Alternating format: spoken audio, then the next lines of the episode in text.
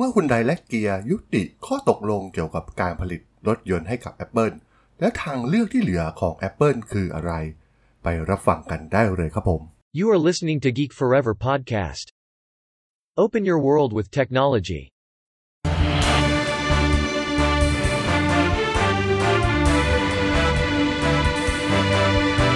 This is Geek Daily.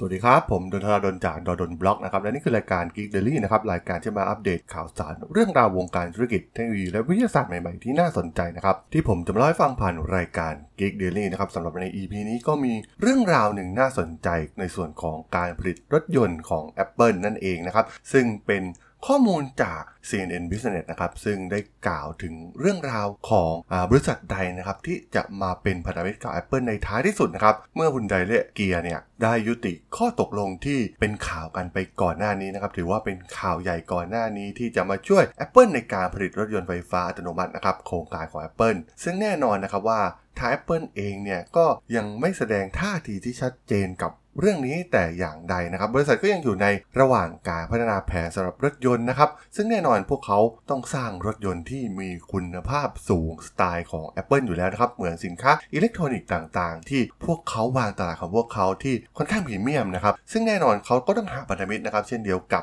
ในสินค้าอิเล็กทรอนิกส์อย่างตัวอย่างในสินค้าอิเล็กทรอนิกส์เขาก็ได้ partner ที่ดีอย่าง Foxconn นะครับที่มาช่วยผลิตให้กับพวกเขาได้อย่าง มีประสิทธิภาพมานานหลายปีนะครับ ต้องบอกว่าเป็นพันธมิตรที่มีความเหนียวแน่นมากๆนะครับ ระหว่าง Apple กับ Foxconn ซึ่งสามารถที่จะรองรับการสเกลของบริษัท Apple ได้นะครับ ต้องบอกว่าในช่วงแรกๆของการขาย iPhone หรือว่าอุปกรณ์อิเล็กทรอนิกส์อื่นๆของ Apple เนี่ย ก็ยังไม่มีตลาดที่ชัดเจนนักนะครับ แต่ว่าพอตลาดมันบูมเนี่ย ทาง Foxconn ก็สามารถขยายสเกลการผลิตของ Apple ได้อย่างมีประสิทธิภาพนั่นเอง ซึ่งจากข่าวที่มีการร่วมมือระหว่างฮุนไดและเกียร์กับ Apple เนี่ยก็ทำให้หุ้นของพวกเขาเนี่ยลดลงนะครับ เพราะว่านักลงทุนเนี่ยก็มองว่าหากไปร่วมมือกับ Apple เนี่ยก็จะทำลายชื่อเสียงของพวกเขานะครับซึ่งมันอาจจะนำไปสู่จุดที่โรงงานของพวกเขาเหล่านี้เนี่ยจะเลิกผลิตรถยนต์ของตัวเองนั่นเอง แต่แน่นอนนะครับว่าการเป็นพันธมิตรกับ Apple เนี่ยมันก็ไม่มีความแน่นอนนะครับว่าจะทำให้บริษัทpartner เหล่านี้เนี่ยก้าวขึ้นสู่จุดสูงสุดการผลิต รถยนต์ระดับโลกได้อย่างไร แน่นอนว่า Apple เนี่ยต้องการควบคุมทุกอย่างที่เกี่ยวข้องกับผลิตภัณฑ์นะครับ เหมือนกับผลิตภัณฑ์อิเล็กทรอนิกส์ต่างๆ ที่พวกเขาควบคุมแทบจะทั้งหมด ปล่อยให้การผลิต และมี margin ของกำไรเพียงเล็กน้อยนะครับให้กับเหล่าผู้ผลิตอย่างในประเทศจีนอย่าง Foxconn เองก็เป็น เหมือนแค่ผู้ผลิตตามสัญญา contract ของ Apple เท่านั้นนะครับ ไม่ใช่เป็นคู่ค้าจริงๆกับ Apple ซึ่งมีข้อมูลจากผู้เชี่ยวชาญด้านวงการยานยนต์นะครับ ที่ได้ยอมรับว่าหาก Apple ต้องการเข้ามาในตลาดรถยนต์จริงๆเนี่ยก็ต้องมีพันธมิตรที่สามารถสร้างรถยนต์เหล่านี้ได้อยู่แล้วนะครับ ต้องมีความเชี่ยวชาญในด้านนี้ Apple คงไม่ลงไปผลิตเริ่มต้นการวิจัยตั้งแต่ศูนย์ตามชิ้นส่วนต่างๆ เริ่มจากศูนย์เหมือนบริษัทอื่นๆ อย่างแน่นอนนะครับ เพราะว่าพวกเขาเนี่ยก็เพียงแค่วิจัยในส่วนของอุปกรณ์บางอย่างนะครับ ชิ้นส่วนบางอย่าง เช่น แบตเตอรี่หรือระบบซอฟต์แวร์ต่างๆนะครับที่คอยควบคุมรถยนต์ หรือการขับเคลื่อนไปอัตโนมัติ ที่เป็น key หลักของแนวโน้มการสร้างรถยนต์ในโลกอนาคต ซึ่งแน่นอนนะครับ Apple เนี่ยก็เป็นบริษัทที่มีเงินสดมากนะครับ และเขาก็พร้อมที่จะก้าวเข้าสู่อุตสาหกรรมนี้นะครับ อย่างที่เป็นข่าวการ Project Titan ที่มีมาอย่างยาวนานนะครับ ที่เป็นข่าวมาก่อนหน้านี้ แต่ว่าตอนนี้ทิศทางมันก็ยังไม่ชัดเจนนะครับ ว่ามันจะไปจบลงที่ใดนะครับ แม้กระทั่งก่อนหน้านี้การร่วมมือกับบริษัทยาง Ford General Motors Tesla Honda Nissan ซึ่งเป็นการรวมตัวกันนะครับ ซึ่งถือว่าก็น่าจะเป็นพันธมิตรที่มีศักยภาพของ Apple แต่พวกเขาก็ไม่ได้เข้าร่วมกับบริษัท Apple ซึ่งแน่นอนนะครับว่าคำถามหลักที่เกิดขึ้นกับเหล่าพันธมิตรที่จะมาร่วมมือกับ Apple ก็คือ Apple เนี่ยยินดีที่จะแบ่งปันความเชี่ยวชาญด้านเทคโนโลยีกับผู้ผลิตรถยนต์เหล่านี้หรือไม่ ซึ่งจะทำให้พวกเขาเนี่ยสามารถได้เปรียบอย่างมากในการแข่งขันเพื่อผลิตยานยนต์ไฟฟ้า และยานยนต์อัตโนมัติ ที่มีการประสานรวมเทคโนโลยีต่างๆนะครับที่ Apple ถนัดเช่นเครือข่าย 5G หรือข่าวคอมพิวติ้งได้อย่างลงตัวนั่นเอง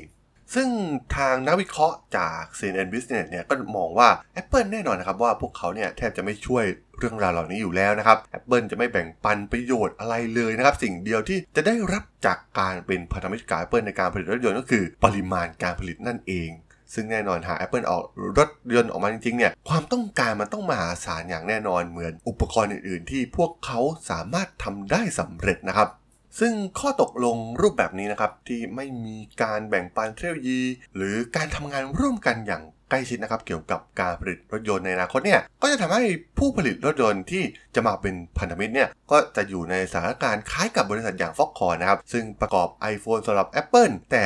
ได้รับผลตอบแทนทางด้านการเงินเนี่ยน้อยมากๆ เน้นที่ปริมาณเพียงอย่างเดียว ซึ่งแน่นอนนะครับรูปแบบธุรกิจดังกล่าวเนี่ยเป็นสิ่งที่ผู้ผลิตรถยนต์รายใหญ่ ต้องการหลีกเลี่ยงเป็นอย่างมากวอสวาเกนนะครับต้องการพัฒนาซอฟต์แวร์ขับเคลื่อนอัตโนมัติของตนเอง พวกเขาต้องการสร้างระบบบริการของตนเอง ควบคุมข้อมูลของตัวเองทุกอย่าง เพื่อสามารถแข่งขันด้านเทคโนโลยีกับบริษัทอย่างเทสลาได้นะครับ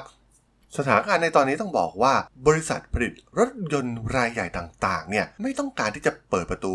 สู่พันธมิตรของ Apple นะครับ ซึ่ง Apple เองเนี่ยก็พยายามหลีกเลี่ยงนะครับไม่ให้คนอื่นมายุ่งกับการสร้างแบรนด์ และการควบคุมความคิดเชิงสร้างสรรค์ในการผลิตสิ่งต่างๆ ที่ Apple ทำซึ่งพวกเขาก็ต้องใช้การจ้างผู้ผลิตตามคอนแทคตัวอย่างเช่นก่อนหน้านี้นะครับ บริษัทอย่างแมกนานะครับ ซึ่งสร้างเทคโนโลยี รถยนต์ไฟฟ้าให้กับผู้ผลิตรถยนต์ทั้งเบนซ์โตโยต้า BMW แล้วก็จากัวนะครับ ซึ่งแมกนาเนี่ยมีความสามารถในการพัฒนาสถาปัตยกรรมทางวิศวกรรมยานยนต์ไฟฟ้าของตนเองได้นั่นเอง ซึ่งหาก Apple เนี่ยสามารถหาพันธมิตรใน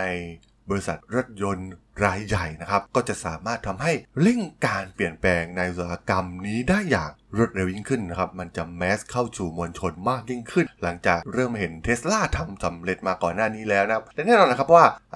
อุตสาหกรรมรถยนต์เนี่ยมันก็จะกลายเป็นอุตสาหกรรมที่มีการแข่งขันที่สูง แล้วก็เป็นอุตสาหกรรมแห่งอนาคตนะครับคล้าย ๆ กับตอนที่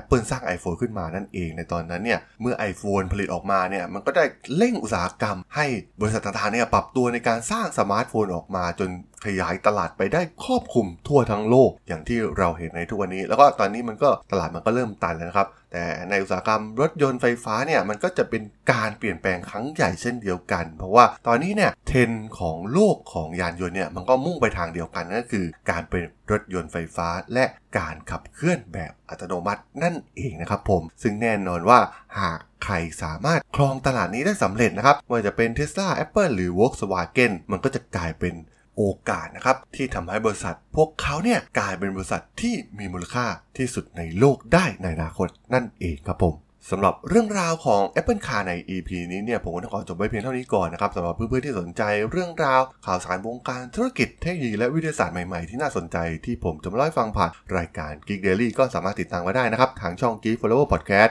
ตอนนี้ก็มีอยู่ในแพลตฟอร์มหลักทั้ง Podbean Apple Podcast Google Podcast Spotify YouTube แล้วก็จะมีการอัปโหลดลงแพลตฟอร์ม Blockdit ในทุกๆตอนอยู่แล้วด้วยนะครับถ้าอย่างไรก็ฝากกด Follow ฝากกด Subscribe กันด้วยนะครับแล้วก็ยังมีช่องทางในส่วนของ Line ที่แอดทราดนนะครับ at t h a